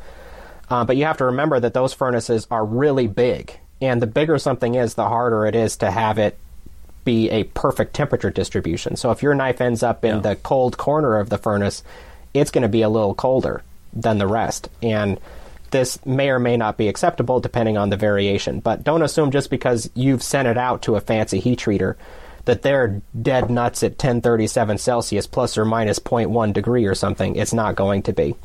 Uh, and your home furnace is probably going to be good enough. So, my preferred method is to preheat the furnace for at least 30 minutes, get it very equalized, because when I put temperature probes in my furnace, you open the door and like wow the front of the furnace is now so much colder it must be so uneven in there but when you shut the door it actually returns very close to what it equalized to even with these pretty small home furnaces at least with the high quality Evenheat furnace that i use so Of course. That actually brings me to an interesting question. A a lot of our listeners uh, batch heat treat. So, do you think that there's a problem with? Uh, well, what is your experience with uh, like heat treating? You know, so let's say five knives in the same in the at the same time in regards to the first knife versus the last. Yeah, that's an excellent question. Maybe something that I could explore for like a YouTube video or something, because it's not one that I have really sought a solution for or tried to measure what the the issues would be. Um, you know, I've definitely seen some furnaces that were way loaded up where I'm starting to question whether you know the heat treatment is going to be any good. Uh, four or five knives, you can probably do a decent job. Um, you know, that it's going to be dropping some in temperature and going back up. Uh, though, if we consider that it's going to stay hot enough, you know, while it's in there, it's more about the extended time that it spends in the furnace. And usually, um, you'd only really be in trouble if you're trying to get away with a very short austenitize. Like you say, oh, I, I need to hold this 1095 for three minutes and uh, you know that's just not going to work. You're the first one you take out versus the last one at you know 10 minutes long is going to be considerably different, and you're not going to be consistent enough. If you held it for 10 or 15 minutes, you've reached kind of a steady state where it'll change slowly with further time, but not that much. So you know the difference between 15 and 20 minutes is much smaller than between two and seven minutes, for example. Right. Yeah. It's And so just make sure you're not afraid of austenitizing uh, time. Some knife makers are. You know, like uh, when I did my CATRA study, I listed austenitizing 50 to 100 for 50, 15 minutes. And some, a couple knife makers were like, you have no idea how to heat treat. How could you possibly hold the steel for so long? Uh, but if your temperature is right, there's a pretty wide window uh, where, before you're really holding it too long, just because it's not going to change that quickly. You're not getting a whole bunch of grain growth as long as you're at the right temperature. That's a new video coming out soon, right? Yeah, I've got a, a list of 100 ideas, and I'm not going to do most of them, but I'll add it on the list. All right. Well, jeez, boy. We're getting, we're getting a little long in time, and I have a question that I want to get to you before uh, we run out of time for the show. Um, so Okay. sorry, listeners, I'm going to get a little selfish here. Um, so this is regarding the iron carbon phase diagram, which is a very general reference. And when you start adding alloying elements um, of any kind, like chromium and vanadium, that changes that phase diagram. Um, and the numbers that are generally used, like austenite start, is at uh, like 1325 or 1330 eh, like all and and and if it's a a, a hyper eutectoid steel then the ACM uh, like goes up and down and changes with like chromium content or other kind of alloying contents is there a place where there's kind of a, just like a basic like data listing and um, where people can see like what is the actual um, you know A1, A2, A3, ACM. When is what's the melting point of various steels? Um, because when I look at data sheets regarding heat treat, um, th- they mostly just focus around how to how to, like where to heat treat from and harden it just to get it like a good hardened product and, and temper it and whatnot. But I'm I'm I want to know like where those actual numbers are, and maybe those that haven't been tested, or is there a way to for those things to be modeled? And I feel like I asked you like four or five questions in one, so sorry about that. Yeah, this is a good question. Um, I usually don't use a phase diagram explicitly for determining heat treating temperatures uh, for a couple reasons. One is that the phase diagram is at equilibrium, meaning if you held the steel for an extremely long period of time, this is what the transformation temperature would be. So when it's giving a transformation temperature of like you know 1330 Fahrenheit or whatever, they they measured that by putting it in a furnace and heat it at 0.01 degrees Celsius per second. There you go, Celsius guys. Uh, to find that, so they you know they heat it at some really slow rate that you will not be doing. You know, like I said, I I I like preheating my furnace and putting it in and uh, holding it for several minutes, and it's not going to be anywhere near that diagram.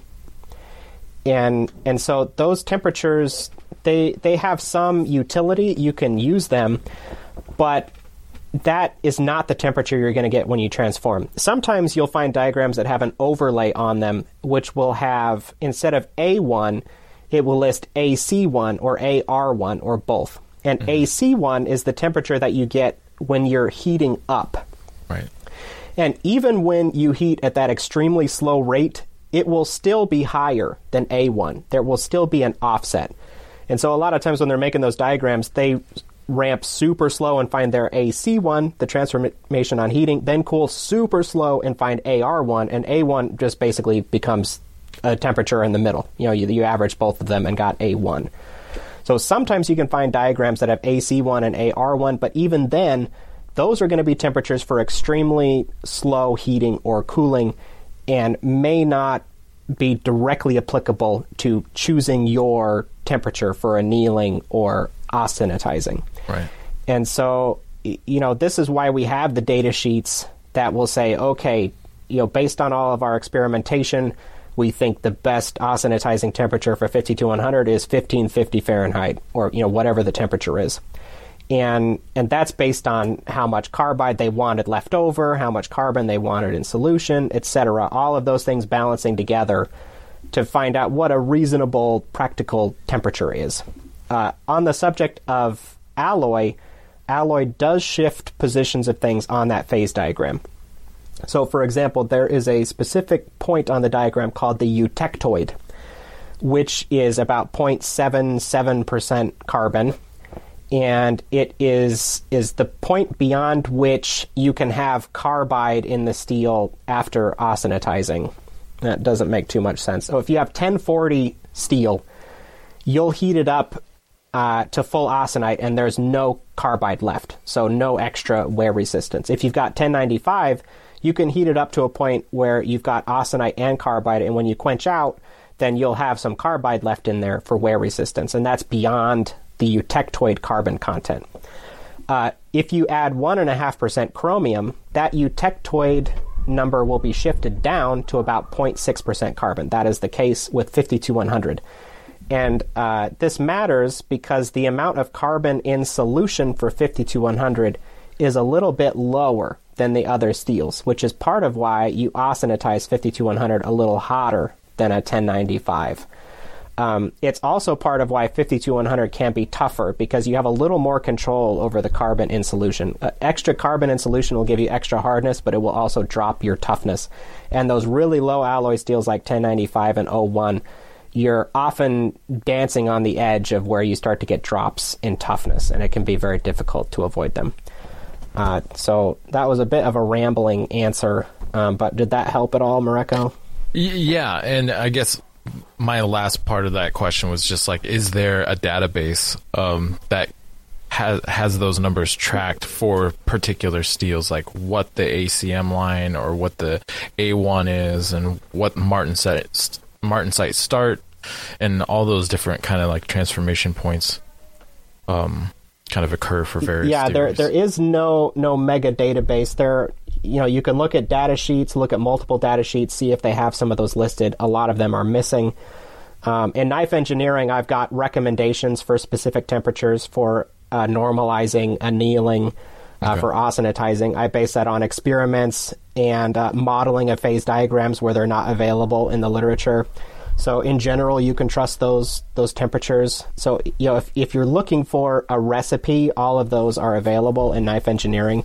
If you want to get in deep with the metallurgy, then you know there, there's a lot of steps you got to take, and I can't make much of a general recommendation to the average knife maker. right. You know, when I get deep into metallurgy, I I often use my Brodbeck Ironworks two x seventy two grinder. Did you know about that? Smooth. Do you know about Do you know about that? Brodbeck Ironworks sells a two x seventy two grinder. They're a knife company made of knife makers making grinders for other knife makers, so or other metal workers or whatever. So get yourself that Brodbeck Ironworks uh, 2x72 grinder or their attachments. Their attachments are great and they're very versatile for other chassis of other of other grinders. You go to brodbeckironworks.com, put in promo code Knife Talk, you're going to get the upgrade to the Morocco Deep Platen, which is definitely worth it. And uh, once again, thanks again, Brodbeck, for your support. Oh, I should mention one thing. I said AC1 is on heating, AR1 is on cooling. Why wouldn't you make the C for cooling? It's because those terms come from French. And of course, the French make everything worse. Oh, true. Very true. Oh boy. Oh, shots I bet they love Celsius there too. yeah. Whilst, whilst we're on this, um, I want to tell you about um, a, a stainless Damascus, um, which we've all used, which we all love. Um, and they make some of the most beautiful, beautiful patterns. So if you got yourself a new Brodbeck, get yourself some new steel to play with as well, and make something beautiful. Um, and that's obviously Damasteel. If you go to damasteel.se and set up an account there, when you use Knife, Knife Talk, you'll get 10% off your order too. So there's some big savings to be made. So go take a look at their beautiful, beautiful steels. Okay, um, shall we take one more and call it a day? Jeff, do you want to, do you want to scoot through and find find a, a, a juicy question for Well, us? let me find a juicy question. Uh, the pressure of having one question is is is very very uh, intense. Um, okay, this one comes from. All right, Fleetwood Knives. Fleetwood Knives. This is a nice long one. Uh, hey guys, thanks for the awesome podcast. And the more I listen, the more I love it. And thanks to Dr. Larrin for his book on knife engineering. Uh, it's a wonderful, comprehensive resource just in case the question gets to you in time. I have three questions regarding treating AEBL. I read that AEBL can be plate or oil quenched, um, but must be brought and held at a temperature in stainless steel foil. Would it be cool? Would it cool quick enough if you quenched it in the foil? Uh, can it be austenitized without the foil and then clean ground? The next part is also when plane quenching AEBL blades, does grinding the bevels before the quenching lead to a soft edge because of the lack, lack of contact with the plates? And three, I haven't been able to find much uh, normalizing slash annealing ABE, AEBL. Is that only necessary when forging, or should flat stock removal knives also undergo that part of the process? And what would that recipe be like? Thank you much. Thank you so much for your advice. Okay. Lots, lots, lots there. All right, I've got them written down so I don't forget. Uh, plate or oil quench, can you cool quick enough with foil? So almost any stainless knife steel, if you look at the data sheet, it will usually say quench in air or oil.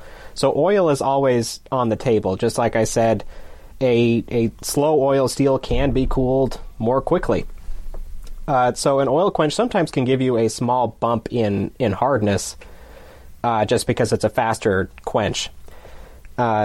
So cooling while in foil in oil, it it may work. Now the foil will act as an insulator because there's going to be air in between the, the knife and the, the foil, most likely.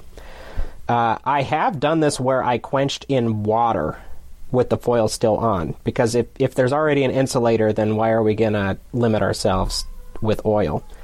Um, but quench plates are pretty easy to get these days, so I, I would I would get plates if it were me. Plates are nice just because it's it's faster than than air, so you can get a little bump in hardness. Cooling too slowly can also be a little bit detrimental to toughness.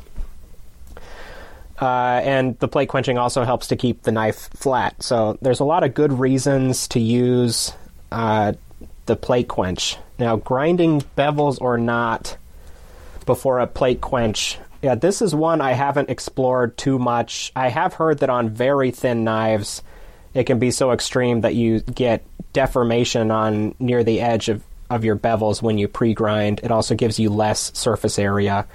Um, I have heard anecdotally a couple knife makers tell me that when they lift off the plates in the middle of a quench, they see a hot bevel with cool, uh, and it's black where uh, the flats were. And so that does worry me if that's an accurate statement. Um, ABL is not that wear resistant, so grinding post heat treatment isn't that big a deal usually with AEBL, but I, I understand different people have their different methods. Uh, normalizing and annealing. Uh, no stainless or high alloy tool steel do you normalize. It is not an operation that you can do with the stainless steel. You can heat it up to 1600 and air cool, but the operation you're performing is not a normalize. And I can't I can't get that get into that in a in a short way really. But uh, one obvious reason is just that it's an air hardening steel. So when you air cool it, you're hardening it, not normalizing it. Uh, and annealing, uh, yes, annealing is for people that are forging it. The steel comes annealed from the steel manufacturer. Uh, the only reason to anneal it is that ABL uh, is reported to have a lot of warping issues, and sometimes doing a stress relief or even a full anneal can can help with that. Um, so I haven't seen specific instructions on annealing ABL from the manufacturer, but if you follow a pretty standard stainless anneal, it will it will anneal it just fine. So look at uh, like the 154CM datasheet under the annealing section. It will have two different annealing procedures on there, and either one will anneal AEBL just fine if you are forging it or you want to try and anneal before the final heat treatment. Make sure you put it in some foil if you're going to anneal because even though the, it's not a super high temperature process, it is pretty long and you can get significant decarb.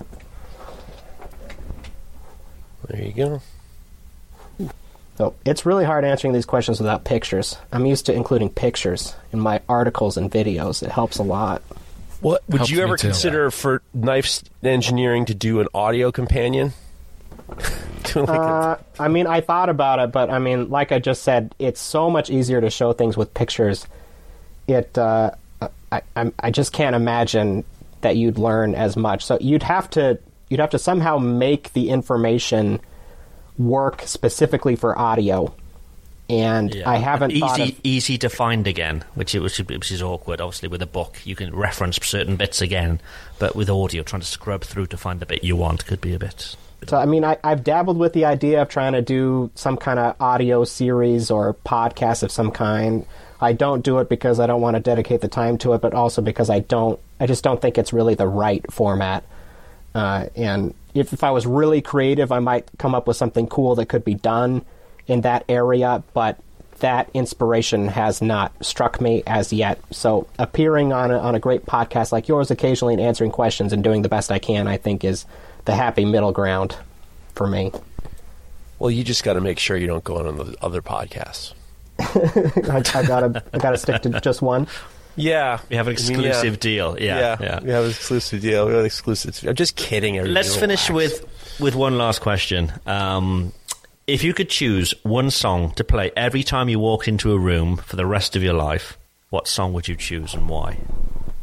Uh, you know, I really enjoy walking. Since we're talking about walking into a room, so "Staying Alive" by the Bee Gees. You know, it's, it's got that really good beat. You know, you just you really feel like you're on top of the world when you're walking into a room to that beat. I don't, I don't white know if suit. it gets any better. Yeah.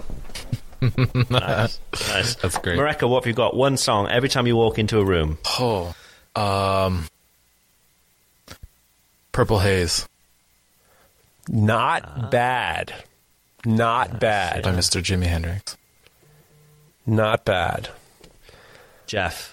Oh, give me shelter. Ev- no every, question. Every single time you walk into a room. Dude, I could wait. I used to wake up to. Uh, I could wake up to "Give Me Shelter." "Give Me Shelter" is the greatest song of all time.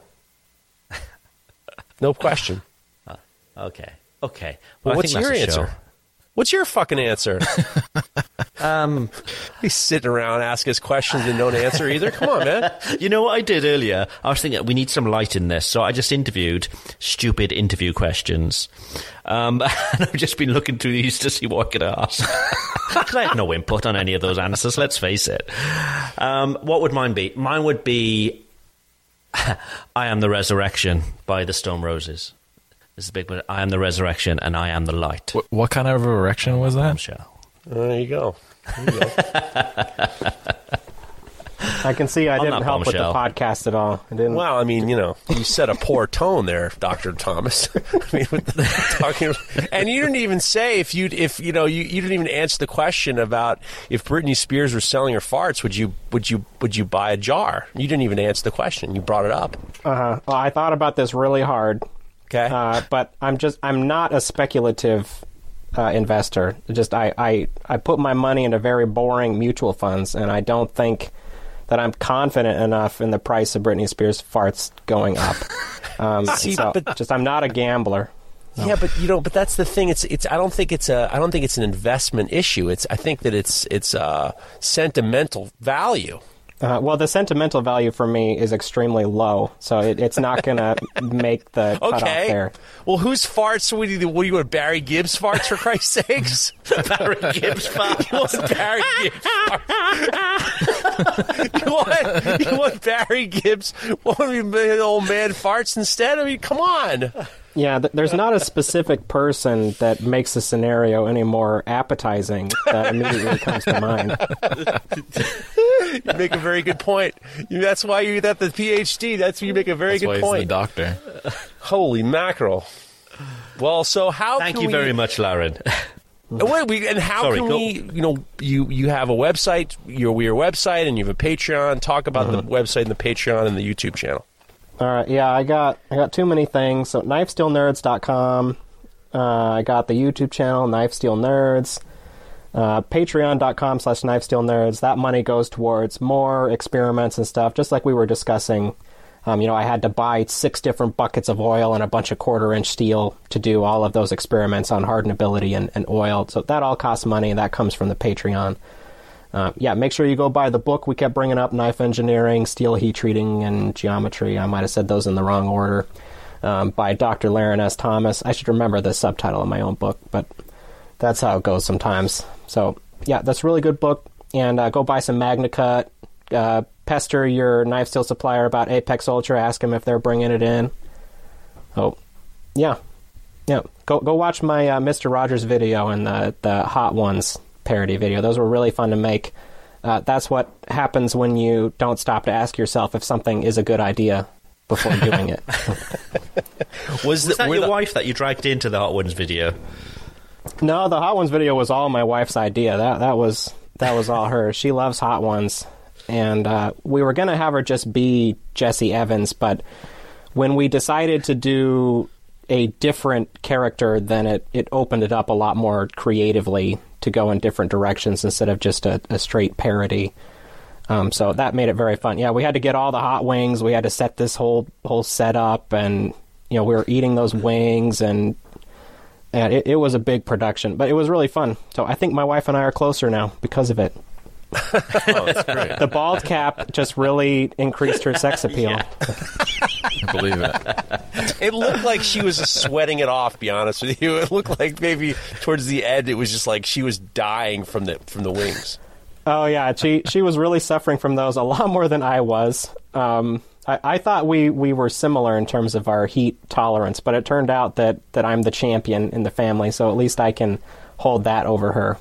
Yeah, but you you know what? I thought you were putting it on a little bit. I think I thought you were being a little bit tough, but I saw this glisten over over your face, and I thought I thought to myself, I'm like, all right, he's acting tough and all, but I mean, like the skin tells the truth. Yeah, it was spicy. It is spicy food. I, I, I can't lie. My, my my mouth no longer could taste anything at the end. By the way, the skin tells the truth is the next album uh, from Uplift. The Wow. next, the next album Skin tells the truth. That's that's your Nice. your That's upcoming a great album title. Yeah.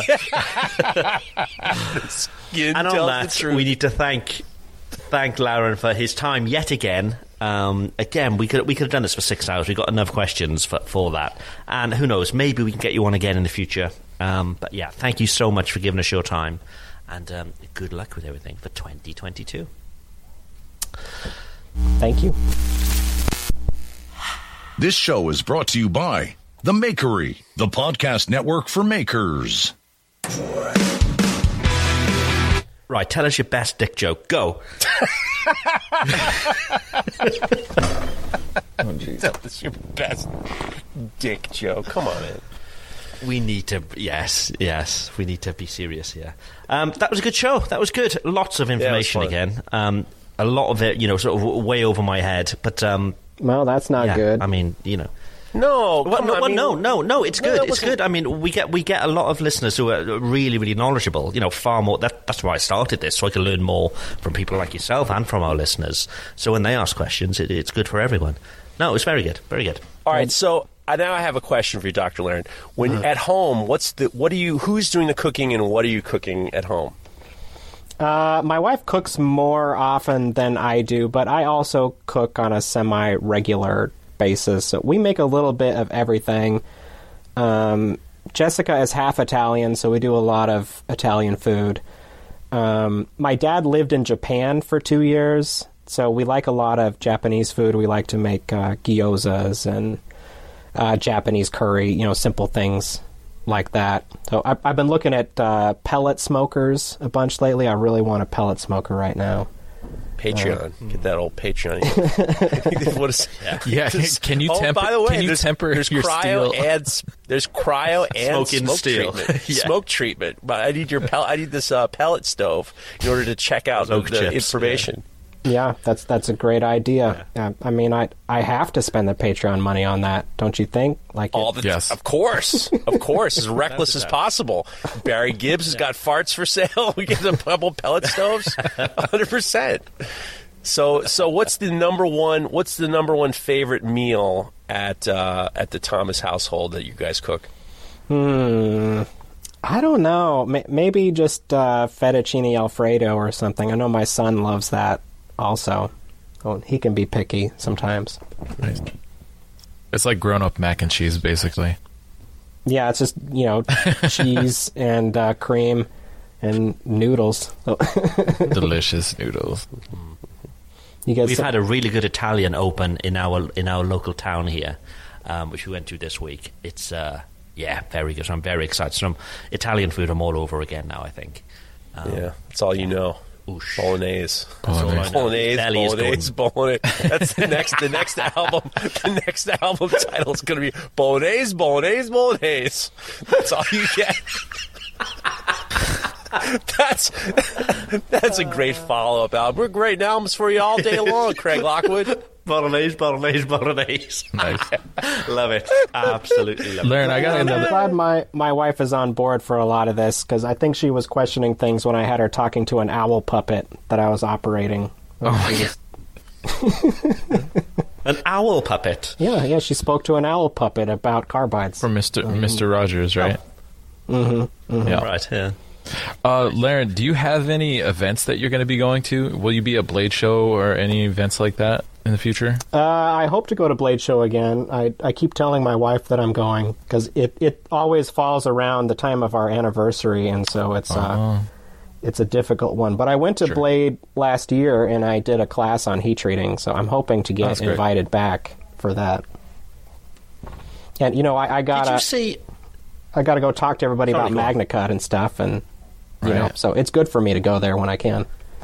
And Apex. Yeah. hmm Apex Ultra, yeah. Did you see Mareko? Bob Kramer is doing doing a class. Um, he put up on his Instagram today. He's doing some classes.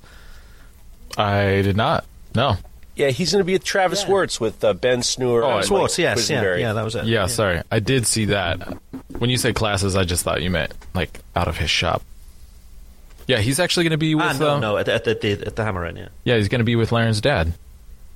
Hopefully. No, the master of, of doing their own classes is Murray Carter. That guy, he he charges a lot of money and he puts on a good ad for how amazing his classes are going to be. I'm impressed by his business skills. He does. He's seen the cost on like his uh, his Idaho? This is a recorded. We're recording this after show before you, just to let you know before you do any slagging. Just you know, just be aware. This, He, this is part he- of the he's show. uh, he's impressive. That's what I'm saying. He- He's got that, that place built in the middle of nowhere, Idaho, and he, you you go out for, you, you know, I, I don't know I, I don't know how he does it. I I wouldn't be able to. Nobody's paying to come out to Pittsburgh and learn metallurgy with me. Have you? Ah, you don't know which- yet. Have you tried? which, have you been to Primanti Brothers? Yeah, of course. Yeah. Do you have you eaten the sandwiches at Primanti Brothers?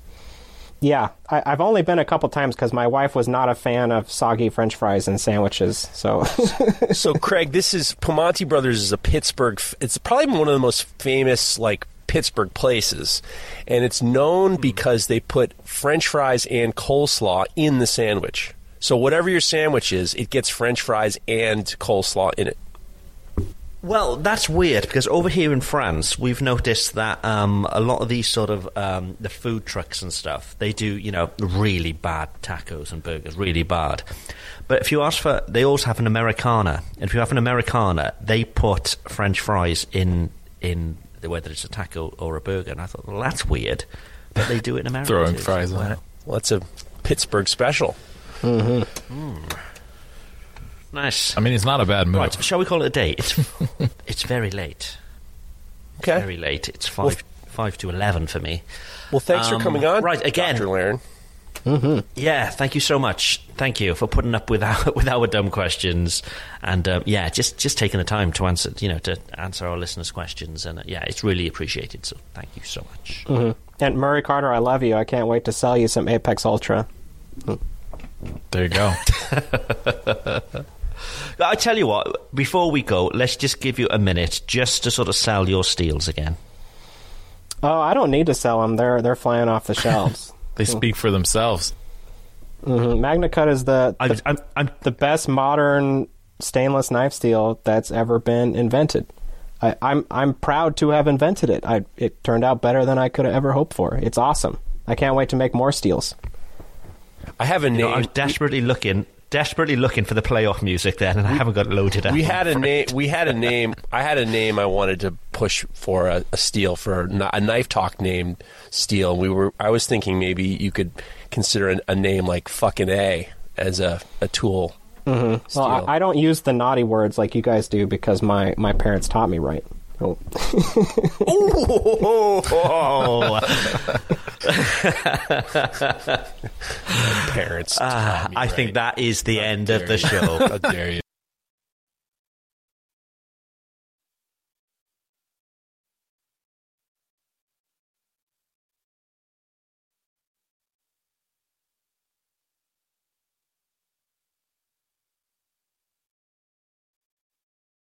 What does innovation sound like? It sounds like the luxury of being in the moment with your customer, client, or patient. It sounds like having the right information right when you need it. It sounds like being at your best for your customers and your business. Thanks to Hyland's intelligent content solutions that improve digital processes, innovators everywhere are able to do their thing better, whatever that thing is. Now, who doesn't like the sound of that? Highland, for innovators everywhere, visit hyland.com.